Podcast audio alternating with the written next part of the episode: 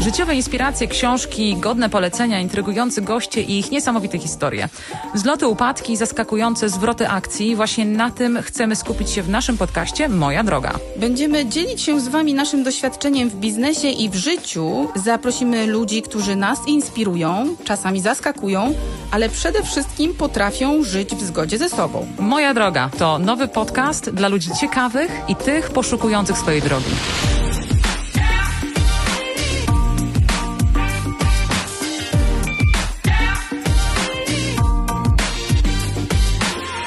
Cześć, tutaj Basia Mierzwińska. Pracuję w zarządzie polskiego startupu i interesują mnie szczególnie psychologiczne aspekty życia, nie tylko biznesowego. Ja nazywam się Dagmara Brzezińska i na co dzień pracuję w zarządzie polskiej firmy o międzynarodowym zasięgu. A tu realizuję swoją wielką pasję do poznawania ludzi oraz ciekawych rozmów. Nasze zawodowe doświadczenie to razem ponad 40 lat pracy w ponad 15 organizacjach, tych międzynarodowych i, i polskich. Prywatnie znamy się od ponad 20 lat i mamy razem 83 lata. No i jest to według nas e, ten odpowiedni wiek, żeby zacząć opowiadać swoją historię.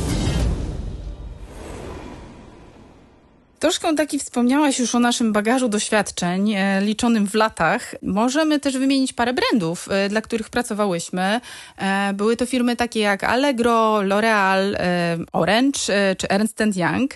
Pięłyśmy się tam powoli po szczeblach kariery, począwszy od analityka czy przedstawiciela handlowego, poprzez brand managerów, e, aż po stanowiska kierownicze w zarządach.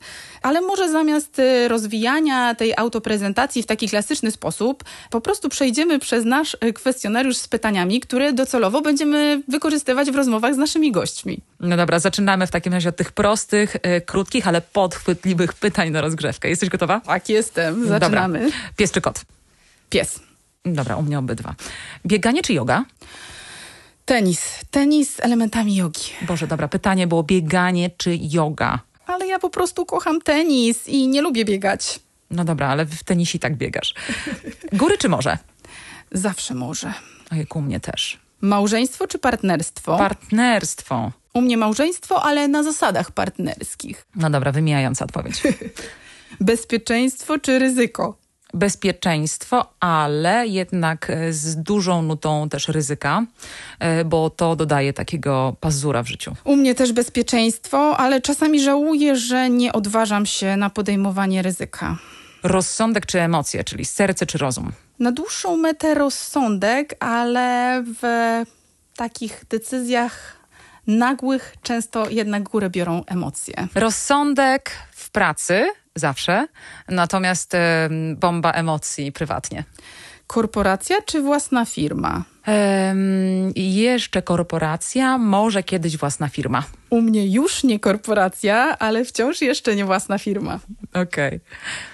Może w przyszłości rozwiniemy ten wątek, bo to jest też element naszej drogi zawodowej. Zdecydowanie, no, że tu wątków chyba będzie sporo, bo zarówno również wejdziemy ten rozsądek czy emocje. Może a propos inwestowania, bo słyszałam wiele głosów również za tym, że powinnyśmy się za, zacząć również interesować tym, żeby zapraszać gości również, którzy rozwiną wątek inwestowania, bo wiele z nas potrzebuje tej wiedzy.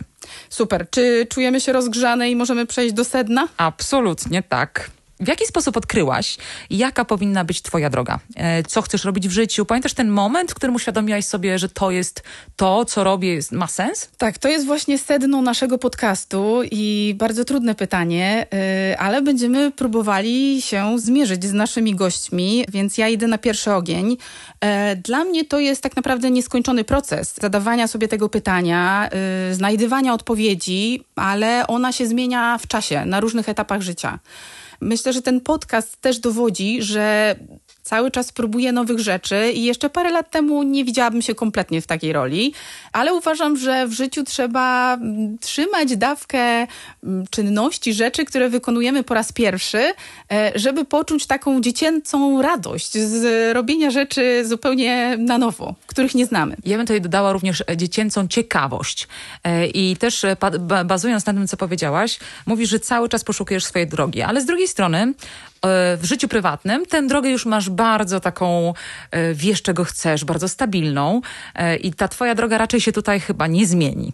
Natomiast patrząc na drogę zawodową, czy też drogę, którą w tym momencie na przykład obydwie odkrywamy, czyli naszą pasję, bo to jest raczej nie praca, nie traktujemy tego jako pracę, tylko właśnie sposób na spędzanie naszego wspólnego wolnego czasu, bo jest sobota, dziewiąta rano i, i faktycznie robimy to dlatego, że chcemy to zrobić, jest to nasza pasja.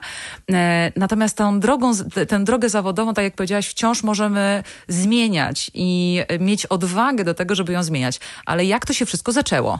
Masz rację. Jeśli chodzi o życie prywatne, to mam to szczęście, że to jest taki mój fundament, y, ale y, to jest, y, myślę, trochę nie moja zasługa, tak? Bo to, to, to wyszło tak i, i, i tutaj dużą rolę odegrało, mam wrażenie, serce, a nie rozum. Ale próbując odpowiedzieć na Twoje pytanie w taki uporządkowany sposób, myślę, że takim pierwszym etapem dokonywania wyborów e, takich życiowych, życiowej drogi, to był etap wyboru kierunku studiów. Czyli już w liceum należało się trochę sprofilować, wybrać rozszerzenia, które będziemy zdawać na maturze, e, zdecydować o uczelni. I ja miałam z tym problem ponieważ e, miałam dobre oceny, wysokie oceny z wielu przedmiotów, e, zarówno humanistycznych, jak i ścisłych, i nie potrafiłam do końca podjąć decyzji, w którym kierunku chcę pójść. Padło na SGH, bo wydawało mi się, że to jest właśnie uczelnia y, taka ogólnorozwojowa, która pozwoli mi się w różnych kierunkach dalej e, rozwijać.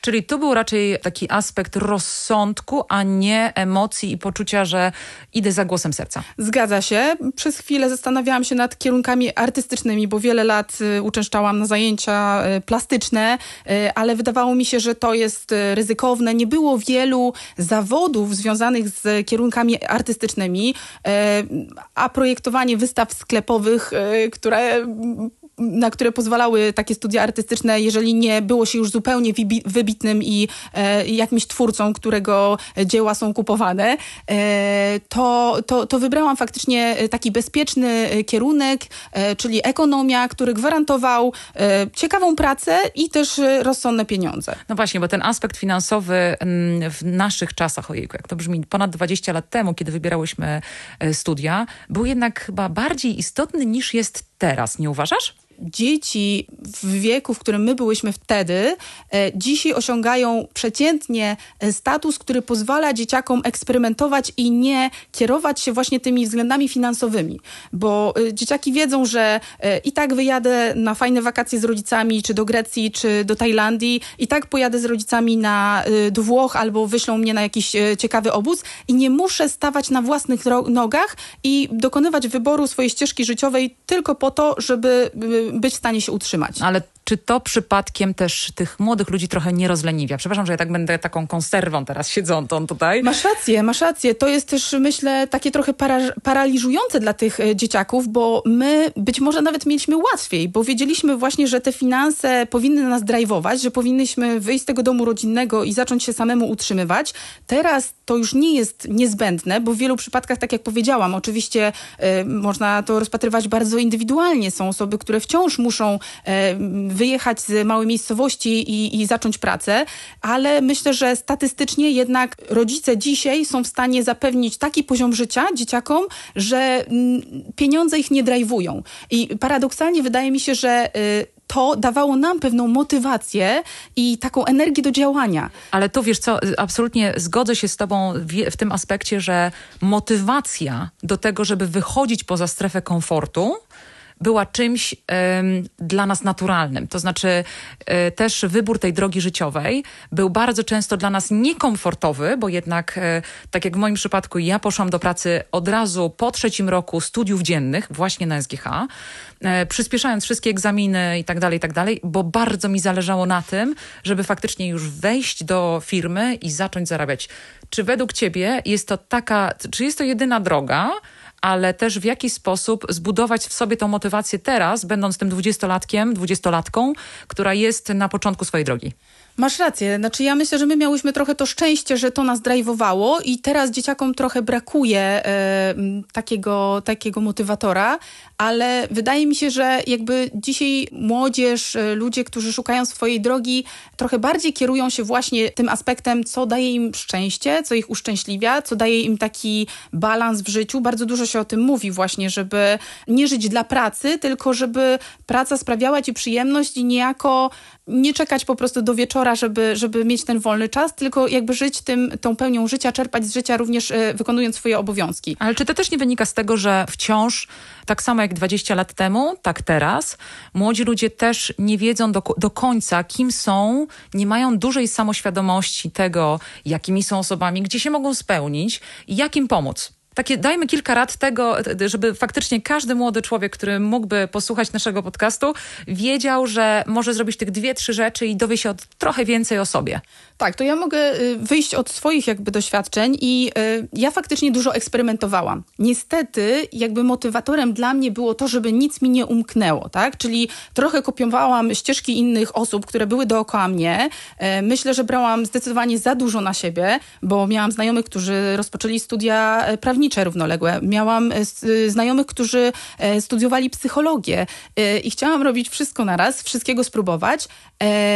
I to nie było do końca dobre, aczkolwiek sama wskazówka, żeby eksperymentować, e, rozpoczynać co, coś i niekoniecznie to kończyć, ale sprawdzać, czy jest to coś dla mnie, to jest absolutnie właściwa droga. To, co mogłabym doradzić na swoim przykładzie, to jest, żeby robić to troszeczkę w bardziej uporządkowany sposób. To znaczy, najpierw e, poszukać swoich predyspozycji, odkryć swoje talenty i do tego są naprawdę fajne narzędzia dzisiaj. Jakie? Na przykład test Galupa, e, mhm. w którym odkrywamy swoje talenty. Są też bezpłatne narzędzia, jak taki test e, High Five, e, który też wskazuje Twoje predyspozycje. Są właśnie testy bezpłatne, które można pogłębiać i, i jakby dopłacać, żeby rozbudować jakby te wnioski. Natomiast to jest dobry punkt startowy, żeby zobaczyć, w czym ja się dobrze czuję, czy ja jestem introwertyczna, czy lubię przebywać z ludźmi, czy będę dobrze sprawdzała się w pracy samodzielnej, czy właśnie zespołowej. I i wtedy eksperymentować w zgodzie ze sobą. Czyli eksperymenty, testy. Ja dodam jeszcze um, pytanie innych też autorytetów, które znajdujemy na swojej drodze, czyli na przykład profesorów, z którymi mamy wykłady i tak dalej, e, o tym, jakie są e, moje mocne strony, bo bardzo często oni nas również widzą i patrzą na nas bardziej obiektywnie niż rodzice albo, albo znajomi, z którymi cały czas przebywamy. Więc faktycznie patrzeć i wyszukiwać takich osób, takich można powiedzieć jeszcze nie mentorów, ale takich autorytetów, które, które po prostu mają więcej doświadczenia niż my. A kolejna, ostatnia rzecz to jest, wracam do tego, wychodzenie wychodzenie poza strefę komfortu, czyli testowanie mm, przeróżnych kierunków, e, nie tylko studiów, ale również e, pójścia na zajęcia z zupełnie abstrakcyjnego dla nas obszaru, który nas zainteresował, zaintrygował, ale nigdy nie mieliśmy śmiałości, żeby to zrobić. Czyli nic nie stoi na przeszkodzie, żeby osoba, która jest na ASP, e, poszła na kurs kodowania, albo czyli coś, co jest nierozsądnym wyjściem, ale z drugiej strony zawsze nas interesowało, co, co tam siedzi w, w tym programowaniu, jak to w ogóle wygląda może bym spróbowała, nie obawiajmy się tego. Czyli takie wychodzenie poza strefę komfortu i faktycznie e, i robienie jak najwięcej. Siedzenie w strefie komfortu nigdy nas nie rozwinie. Zgadza się. I to, co mówisz o tym eksperymentowaniu jeszcze z rzeczami, które właśnie mm, wychodzą poza te ramy, bo mam wrażenie, że mm, szkoła dzisiaj, nasza edukacja e, wkłada nas w jakieś szufladki. Jesteś humanistką albo jesteś e, super w przedmiotach ścisłych. Można to miksować i nie znamy jeszcze wielu profesji, zawodów, które będą wykonywane wykonywały nasze dzieci. Więc tak naprawdę musimy próbować różnych rzeczy, sprawdzać się w tych zadaniach, czynnościach e, i być może będziemy robić kompletnie w życiu inne rzeczy niż te, które były przedmiotem naszej edukacji. I tutaj e, chciałabym przejść do kolejnego etapu naszego życia, bo e, pierwszy taki ważny test to właśnie kiedy mamy 20 lat. Drugi taki poważny test, i tu nie wiem, czy się ze mną zgodzisz, e, jest wtedy, kiedy przekraczamy mniej więcej z 30 na 40. To jest ten moment bardzo często zmian, zmian ze względu na to, że nasze dzieci rosną, trochę inaczej już podchodzimy też do życia, jesteśmy po tych 20 latach pracy i mamy jej albo dość, albo chcemy poszukać czegoś innego. No i jak sobie z tym radzić? Nie wiem, czy dzisiaj będziemy miały czas, żeby ten wątek rozwinąć. Kilka pytań chciałabym ci na, temat, na ten temat zadać. Czyli przede wszystkim, czy miałaś taki moment w swoim życiu, gdzie powiedziałaś, dobra, zmieniam tak, i to było powiązane z takim etapem życia prywatnego, tak? Bo y, to, co wybrzmiało już pewnie w tej pierwszej części, że ja stawiam bardzo mocno na bezpieczeństwo. E, czasami żałuję, bo mam wrażenie, że uciekają mi jakieś e, ciekawe szanse, ale, y, ale mimo wszystko w, w tych takich poważnych życiowych sprawach, takich jak właśnie e, rodzina, no staram się działać w taki rozsądny sposób. I bardzo długo pracowałam tak naprawdę w jednej organizacji właśnie przez to, że dużo się działo w moim życiu prywatnym. Urodziłam mam dwójkę dzieci. I przyszedł taki czas, kiedy poczułam, że znowu mogę y, zawalczyć o siebie i o swój rozwój osobisty. I wtedy nadeszły te zmiany. Ale u ciebie było chyba podobnie. Było podobnie. Właściwie to chyba było bardziej y, ryzykownie, y, bo wraz z urodzeniem dziecka również zmieniłam całkowicie ścieżkę kariery. no i też rozwiodłam się z moim mężem. W związku z tym to był moment bardzo przełomowy, w którym zaczęłam sobie zadawać pytania, kim naprawdę jestem. To znaczy, czy ja przypadkiem nie robię tego, co robię, ponieważ były takie oczekiwania y, społeczne, znaczy społeczne, czyli wokół osób wokół mnie, czy rodziców, czy też znajomych i tak dalej, y, że trzeba było się piąć po, tej po tych szczeblach kariery, czy faktycznie to jest to coś, co mi odpowiada i te korporacje międzynarodowe to jest właśnie to, co mi odpowiada. Y, no i patrząc na przykład na moje CV, każdy mógłby powiedzieć, no dobra, ale właściwie nic nie zmieniłaś, bo poszłaś do kolejnej organizacji. Tak, ale była to organizacja już technologiczna, E, nie, nie, taka typowa korporacja, ponieważ ostatnio taką typową korporacją dla mnie to był Unilever, natomiast przeszłam po prostu do firmy e-commerce'owej, czyli Notino e, i, i tam zupełnie odkryłam kompletnie inne podejście również do pracy. Tak, znaczy myślę, że to w ogóle akurat y, nasza kariera pokazuje, że my musiałyśmy wyjść ze strefy komfortu, po, ponieważ y, choćby ten marketing, w którym mamy kompetencje obydwie i w którym się kształciłyśmy, on się bardzo zmieniał. I e, jakby ten świat e-commerce e, jakby wymusił na nas e, troszeczkę przekwalifikowanie się, tak? Otworzenie się na technologię, tak żeby cały czas być up to date. No tak, ale z drugiej strony miałyśmy studia finansowe. Później faktycznie w korporacjach wyszłyśmy w dział marketingu. Ja trochę jeszcze odbiłam w stronę działu sprzedaży, w której wciąż jestem. I czy to jest tak, że osoby, które już ma, mają ten bagaż doświadczenia, mogą tu i teraz powiedzieć sobie, dobra, teraz teraz moja droga to nie korporacje, tylko chcę robić coś kompletnie innego. Czy mamy na to przestrzeń i co zrobić, żeby tę przestrzeń sobie zrobić? Ja tutaj znowu wrócę do tych finansów, tak? Bo jakby to eksperymentowanie wiąże się z tym, że nie mamy gwarancji, że to wypali i że to przyniesie nam, e, że tak powiem, dochody e, i źródło utrzymania. Więc e, jeżeli ktoś czuje, że faktycznie ma ten komfort, że, żeby rzucić teraz ciepłą posadkę i pójść w zupełnie innym kierunku, w którym zaczyna od zera. Ale poczekaj, bo powiedziałaś, czy mamy ten komfort? My go nie możemy chyba, wydaje mi się, mieć, bo w momencie, kiedy nie masz tego komfortu, to chyba ten, znowu, twój drive do tego, żeby zrobić coś i postawić wszystko na jedną kartę jest inny. Czy to nie jest tak? Masz rację. Znaczy myślę, że każdy z nas y, jakby, jeśli poczuje coś takiego, że y, to jest po prostu moje i już, już nie daje rady w tym miejscu, to nawet jeżeli nie ma tej poduszki finansowej, to jest w stanie w to pójść. Czyli motywacja. Znowu wracamy do naszej motywacji, którą nie zawsze może być aspekt finansowy i też to rozglądanie się, tak? Bo jeżeli ja już coś poczuję i ja już wiem, że, że, że, że, że tego dłużej nie pociągnę i to jest moje powołanie, to absolutnie trzeba w to iść. No dobra, o powołaniu podejrzewam i drodze właśnie w tych obszarach będziemy rozmawiać w kolejnym podcaście, bo kończy nam się czas. E, no właśnie, dziękujemy za wysłuchanie naszej rozmowy i absolutnie jesteśmy ciekawe tego, jak u Was wyglądał proces wyboru tej drogi życiowej na tych dwóch etapach swojego życia, czyli kiedy zaczynaliśmy dopiero dorosłe życie, no i później po pewnym, po pewnym czasie. Opowiedzcie nam w swoich komentarzach, co dla Was było najtrudniejsze, e, no i też e, dajcie nam znać, kogo chcielibyście, żebyśmy zaprosiły do naszego podcastu i jakie pytania zadały. Ze swojej strony możemy obiecać, że będziemy zapraszać osoby, które miały wpływ na nasze życie i na nasze wybory. Y, I podsumowując wskazówki, którymi możemy się podzielić, to jest y, eksperymentowanie, rozglądanie się wokół i wyszukiwanie mentorów, którymi mogą być e, e, członkowie waszych rodzin, e, wykładowcy, e, starsi koledzy. A również dodając do tego, wychodzenie cały czas poza strefę komfortu i zadawanie sobie pytania, co ja zrobiłam dzisiaj albo w tym tygodniu nowego, innego niż to, co zazwyczaj robię, czyli wychodzenia poza tę rutynę. E, No i również zadawania sobie cały czas pytania, czy to jest właśnie to, co chcę robić, e, nawet jeśli e, odpowiedź może być dla nas właśnie niekomfortowa. A teraz żegnamy się z Wami i oczywiście do usłyszenia w kolejnym odcinku podcastu Moja Droga.